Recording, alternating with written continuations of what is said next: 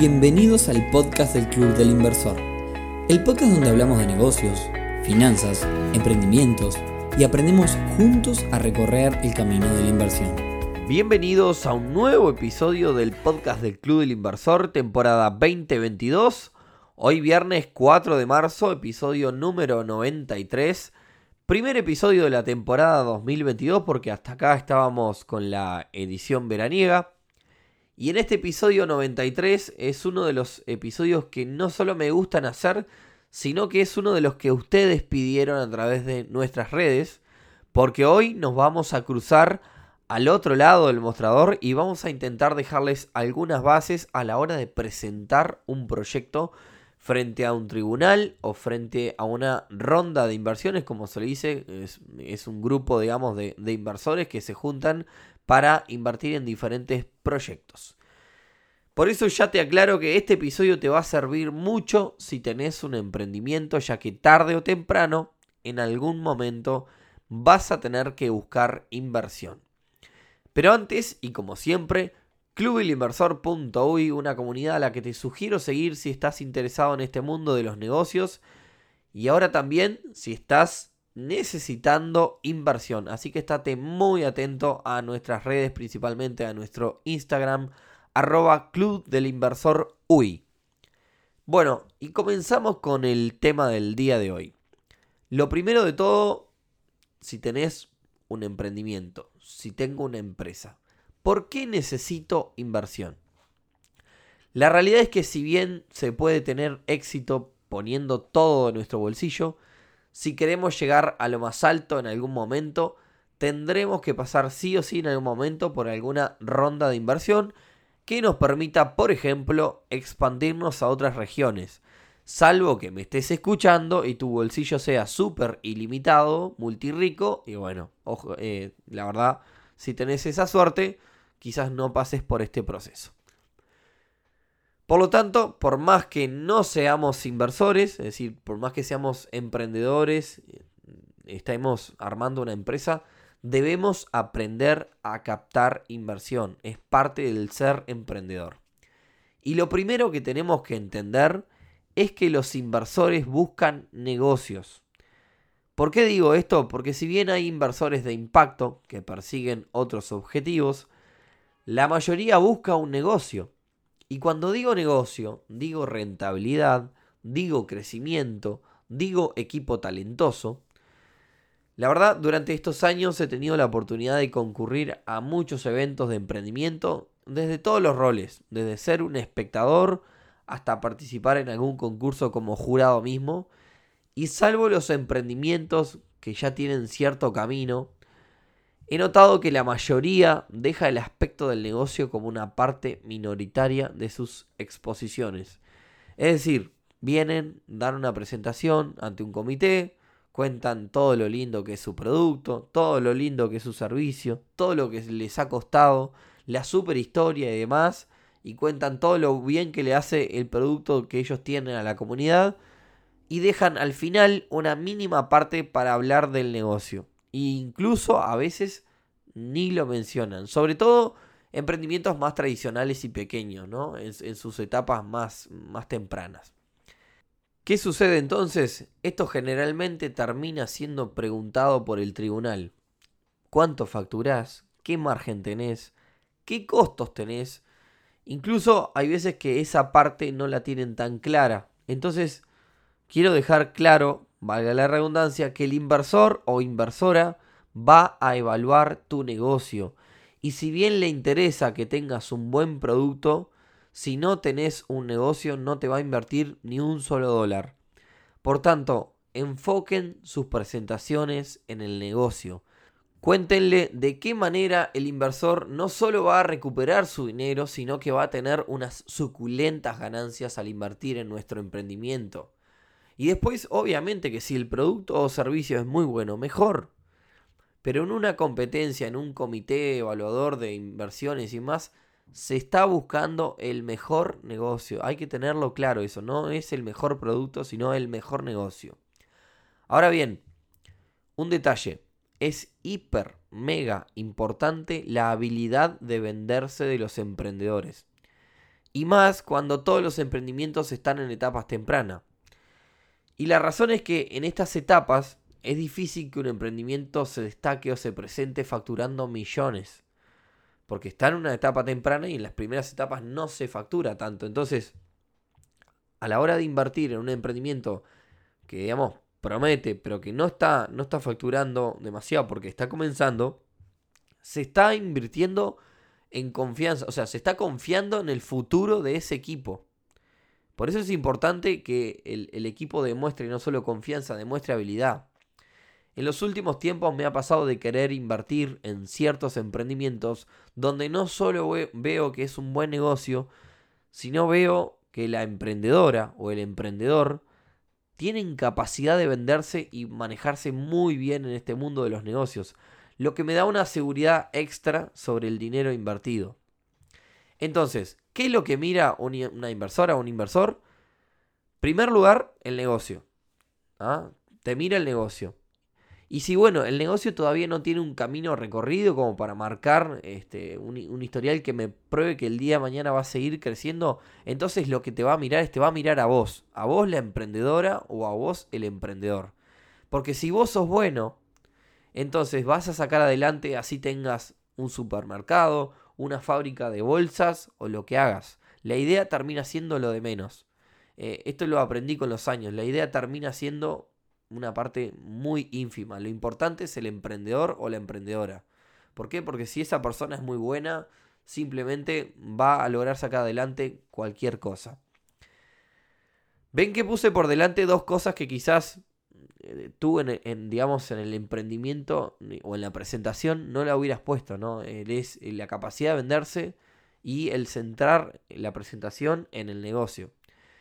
Entonces, como digo, primer consejo, eso es elemental, lo repito una y otra vez, centrar la presentación en el negocio. Le estás mostrando una presentación a alguien que está buscando ganar dinero contigo, no a alguien que te va a juzgar si cuidas o no el medio, el medio ambiente. Quizás eso sea para otra instancia, con otro tipo de, jurado, en otro tipo de, concurso o digamos con otro fin. Segundo consejo, ¿qué datos son relevantes a la hora de presentar un proyecto? Bueno, ¿cuánto facturo mensual? Es decir, ¿cuánto vendo? O mensual o anualmente. ¿Con qué margen? Es decir, ¿cuánta parte de esas ventas me está quedando libre en el bolsillo? O sea, yo vendo 100 mil pesos, ¿cuánto me queda libre para mí? ¿Cuánto me sale hacer una unidad de mi producto? Yo vendo ravioles, ¿cuánto me sale hacer un raviol? ¿O cuánto me sale hacer un servicio de los que yo doy? Y después además del, costo que tiene hacerlo, a cuánto lo vendo, es decir, cuánta diferencia hay entre lo que me cuesta y lo que lo vendo. ¿Cuál es mi modelo de negocios? Todos son datos relevantes a la hora de una presentación para recaudar inversión. Y como decía, si en esa presentación buscamos inversión, tenemos que ser claros con el qué buscamos, qué cantidad de dinero necesitamos. ¿Buscamos solo dinero o buscamos dinero, contactos, asesoramiento, que nos abran determinadas puertas y demás. Si buscamos dinero, ¿qué vamos a hacer con ese dinero? ¿Cómo ese dinero va a hacer crecer la empresa y por qué?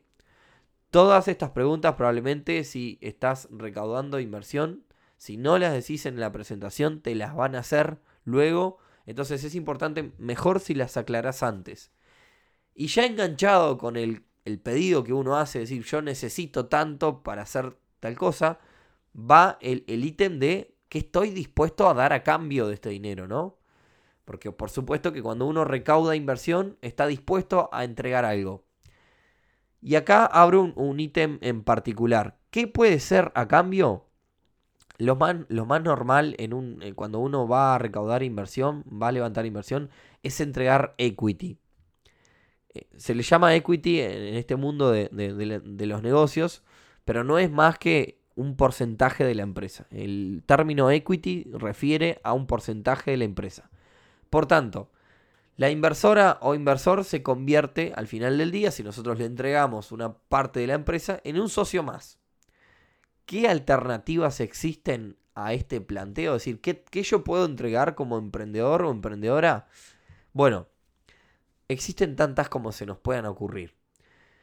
una posibilidad alternativa a entregar equity, o sea, si yo no quiero entregar una parte de mi empresa, puedo pedir dinero en forma de crédito. Es decir, podemos presentarnos y decir, bueno, estamos buscando tanto dinero y estamos dispuestos a entregar ese dinero más intereses en tanto tiempo. Claro que por supuesto si uno se presenta a un, tribunal para levantar inversión y hace ese planteo, probablemente los inversores no digan, bueno, pero si querés un dinero y vas a devolver el dinero, eh, probablemente anda al banco, eh, no, no es este lugar. Otra alternativa son las, mm, por ejemplo, notas convertibles. Cuento esto porque hay un antecedente aquí en Uruguay, en el caso de mi finanza ya lo hicieron, que es un mix de las, de las anteriores. Es decir, yo te, te, doy una parte de la empresa, en realidad es al revés.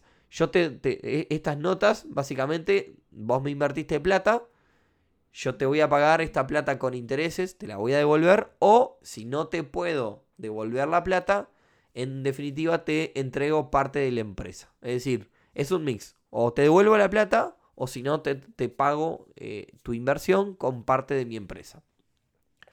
También podemos utilizar, por ejemplo, el concepto de regalías. ¿Qué es una regalía? Es una, digamos, una comisión dentro de, cada producto. Es decir, yo te pido 10 mil dólares y te voy a entregar regalías. Supongamos, te entrego solo regalías. ¿Qué sería eso? Te doy por cada producto que vendamos a partir de tu inversión, te doy una comisión. Entonces tú vas recuperando el dinero mediante las comisiones de cada producto o servicio vendido. En fin, hay, como verán, tantas opciones que, que, puede ser cualquier cosa, puede ser un, mix de, de, diferentes opciones y demás. Esto va en la creatividad y en la posibilidad de, negociar también de, entre los, emprendedores y los inversores. Vayamos a un punto importante de esto a la hora de, presentar e intentar levantar inversión, que es la evaluación. ¿Qué es la evaluación? Bueno, supongamos que le pedimos a los inversores 10 mil dólares por el 10% de la empresa. Hay que entender que cuando decimos esto, estamos dejando a entender que nuestra empresa vale 100 mil dólares. ¿Por qué? Porque si nosotros pedimos 10 mil dólares por el 10% de la empresa, entonces el 100% de la empresa vale 100 mil. Una regla de tres súper sencilla. Esa tasación de la empresa no puede ser porque a nosotros se nos ocurrió. Tiene que ser un fundamento claro, porque el inversor va a, va a evaluar y lo primero que va a pensar va a ser en cuánto tiempo va a demorar, eh, digamos, cuánto tiempo demora en recuperar su dinero. Supongamos que este mismo ejemplo, donde yo pago 10 mil dólares por el 10%, es una empresa que deja ganancias por 50 mil dólares anuales. Entonces, como yo tengo el 10%, por el cual pagué 10 mil dólares, y la empresa gana 50 mil dólares por año, yo voy a ganar el 10%, ¿verdad? Entonces yo voy a ganar 5 mil dólares por año. ¿Está? Entonces, en dos años voy a recuperar mi inversión. Yo tengo el 10%, gano 5 mil dólares por año con esta empresa. En dos años gano los 10 mil dólares que pagué. Entonces, en dos años recupero mi inversión. Eso es un 50% anual de rentabilidad en dólares en este caso. ¿Qué es lo que voy a hacer con ese dato como inversor? Bueno, voy a comparar esa rentabilidad con otros mecanismos. Bueno, a ver, ¿qué pasa si yo pongo la plata en inmuebles? ¿Qué pasa si yo pongo la plata en ganado? ¿Cuánto voy a ganar respecto a esta rentabilidad que me plantea este negocio? Y voy a comparar los riesgos. ¿Qué riesgo tiene el mercado inmobiliario versus el, digamos, el, el invertir en un emprendimiento de esta clase, ¿no? Entonces, supongamos que el mercado inmobiliario me da un 6% anual en dólares y un emprendimiento me viene a ofrecer una oportunidad con una rentabilidad de, eh, obviamente que nunca se puede asegurar una rentabilidad en un emprendimiento, pero bueno, digamos con estos cálculos proyectados. Una rentabilidad de un 10 anual y la verdad que yo no sé si quiero poner plata en un emprendimiento con, con el riesgo que eso conlleva, que es un riesgo muchísimo mayor a, a la mayoría de los mecanismos y voy a ganar un 10% anual donde quizás en el mercado inmobiliario puedo lograr un 6 con una seguridad mucho mayor y no, la verdad que no me conviene. Entonces, quizás un emprendedor se presenta y pide 10 mil dólares porque es lo que necesita. Y me das el 10% de tu empresa porque la realidad es que no querías darme mucho. Pero no tuviste en cuenta esto último, que me estás dejando entender que tu empresa está valiendo 100 mil dólares. Y si la empresa no tiene un justificativo para llegar a esa evaluación, entonces es difícil que consigas los 10 mil dólares que me pedís. Porque yo voy a pensar en eso. Voy a pensar que me estás vendiendo tu empresa en 100 mil dólares. Y si yo no encuentro un sustento para, para esa evaluación, tiene que tener un justificativo. Bien, hasta acá venimos muy de, números, digamos, muy técnico. Y sin embargo, hay veces que puede que busques un socio inversor.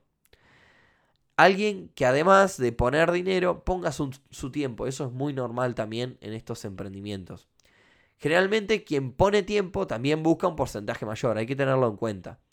Pero tomando el mismo ejemplo anterior, haremos una oferta para ese emprendimiento que vale 100 mil dólares. Yo te hago una oferta, te digo, te compro el 10% por 10 mil dólares, pero, pero, te voy a dar solamente 5. Los otros 5 te los voy a pagar con trabajo. ¿Cómo se podría hacer, por ejemplo, un posible planteo? Es, supongamos que mi hora, mi hora vale 50 dólares. A un valor alto, pero no importa. 50 dólares. Te pagaría entonces 5 mil dólares en efectivo y los otros 5 te los pago con horas de trabajo. Te pagaría con 100 horas de trabajo, que a 50 dólares la hora serían los otros 5 mil dólares. Como ven, hay posibilidades y son infinitas. Podemos, hay que ponerse creativo a veces a la hora de, levantar inversión y de generar una propuesta que, que, digamos, como todos los negocios, tiene que ser una buena propuesta para ambas partes, tanto para los inversores como para los emprendedores.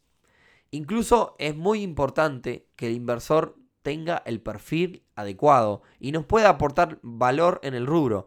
Cada inversora o inversor tiene un rubro o área en la que tiene más contactos, más experiencia.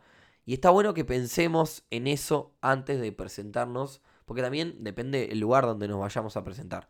Entonces, pasando raya, tenemos que poder demostrar nuestras habilidades de negocio.